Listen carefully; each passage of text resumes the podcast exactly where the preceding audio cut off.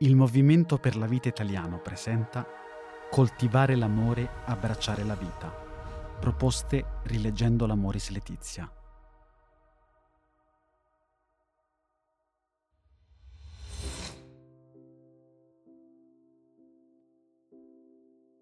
Senza dubbio, una società senza madri sarebbe una società disumana, perché le madri sanno testimoniare sempre, anche nei momenti peggiori, la tenerezza, la dedizione, la forza morale. Carissime mamme, grazie, grazie per ciò che siete nella famiglia e per ciò che date alla Chiesa e al mondo.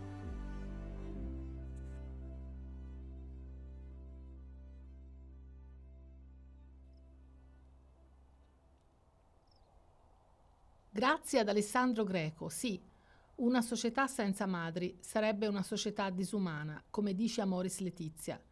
Olga, il nome è di fantasia, racconta come il suo essere madre ha trasformato la disumanità in umanità.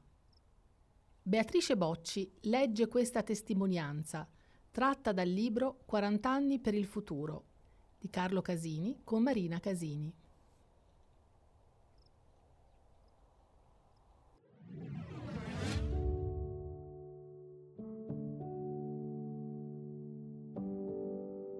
Porta i segni evidenti di una violenza subita. Una notte squilla il telefono. È l'ospedale civile che ci sottopone un caso urgente. È stata ricoverata A e domani mattina viene dimessa. È incinta e porta i segni evidenti di una violenza subita. Bisogna andare a prenderla e cercarle un rifugio. Il mattino successivo, con una macchina ed in tre volontari, Andiamo a conoscere A. È giovane, bella, bionda, molto particolare. Ci guarda in modo strano tra il pianto e lo sdegno. La invitiamo a seguirci e attraverso il CAV passare in casa di accoglienza. Nel colloquio scopriamo che è una entrenese di un famoso locale della costa adriatica. Picchiata perché non ha accettato di seguire il cliente in camera. Ricoverata d'urgenza, non ha bagagli a causa del suo lavoro vive di notte e dorme di giorno. Le offriamo qualche abito e pian piano scopriamo che ha un diploma di scuola superiore. Sa disegnare scarpe al computer. Vive con un compagno che la sfrutta e di cui è incinta. Facciamo un blitz durante l'assenza di lui e recuperiamo tutte le sue cose. Mancano però i suoi documenti. Si trovano presso il locale dove lavora, sequestrati dal titolare. Passano alcuni giorni ed A comincia ad abituarsi alla vita regolare, tra i colloqui al CAV e la vita in casa. Decidiamo di andare a recuperare tutti i suoi documenti presso il suo titolare, ovviamente di notte, quando il locale è aperto.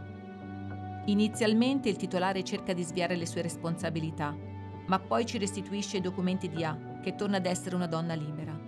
A comincia a lavorare come cameriera in un famoso locale poi si sposa il proprietario di una macelleria. Ha da lui un altro figlio, oltre a quello nato attraverso il CAV. Oggi ha è una donna realizzata ed un'ottima madre.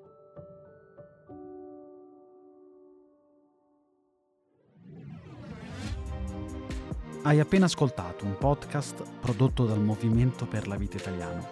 Le letture sono a cura di Beatrice Bocci e Alessandro Greco, con la partecipazione di Marina Casini, presidente del Movimento per la Vita Italiano. Questa puntata è stata registrata presso lo studio PM di Alatri. La selezione dei documenti e la redazione dei testi è a cura di Elisabetta Pittino.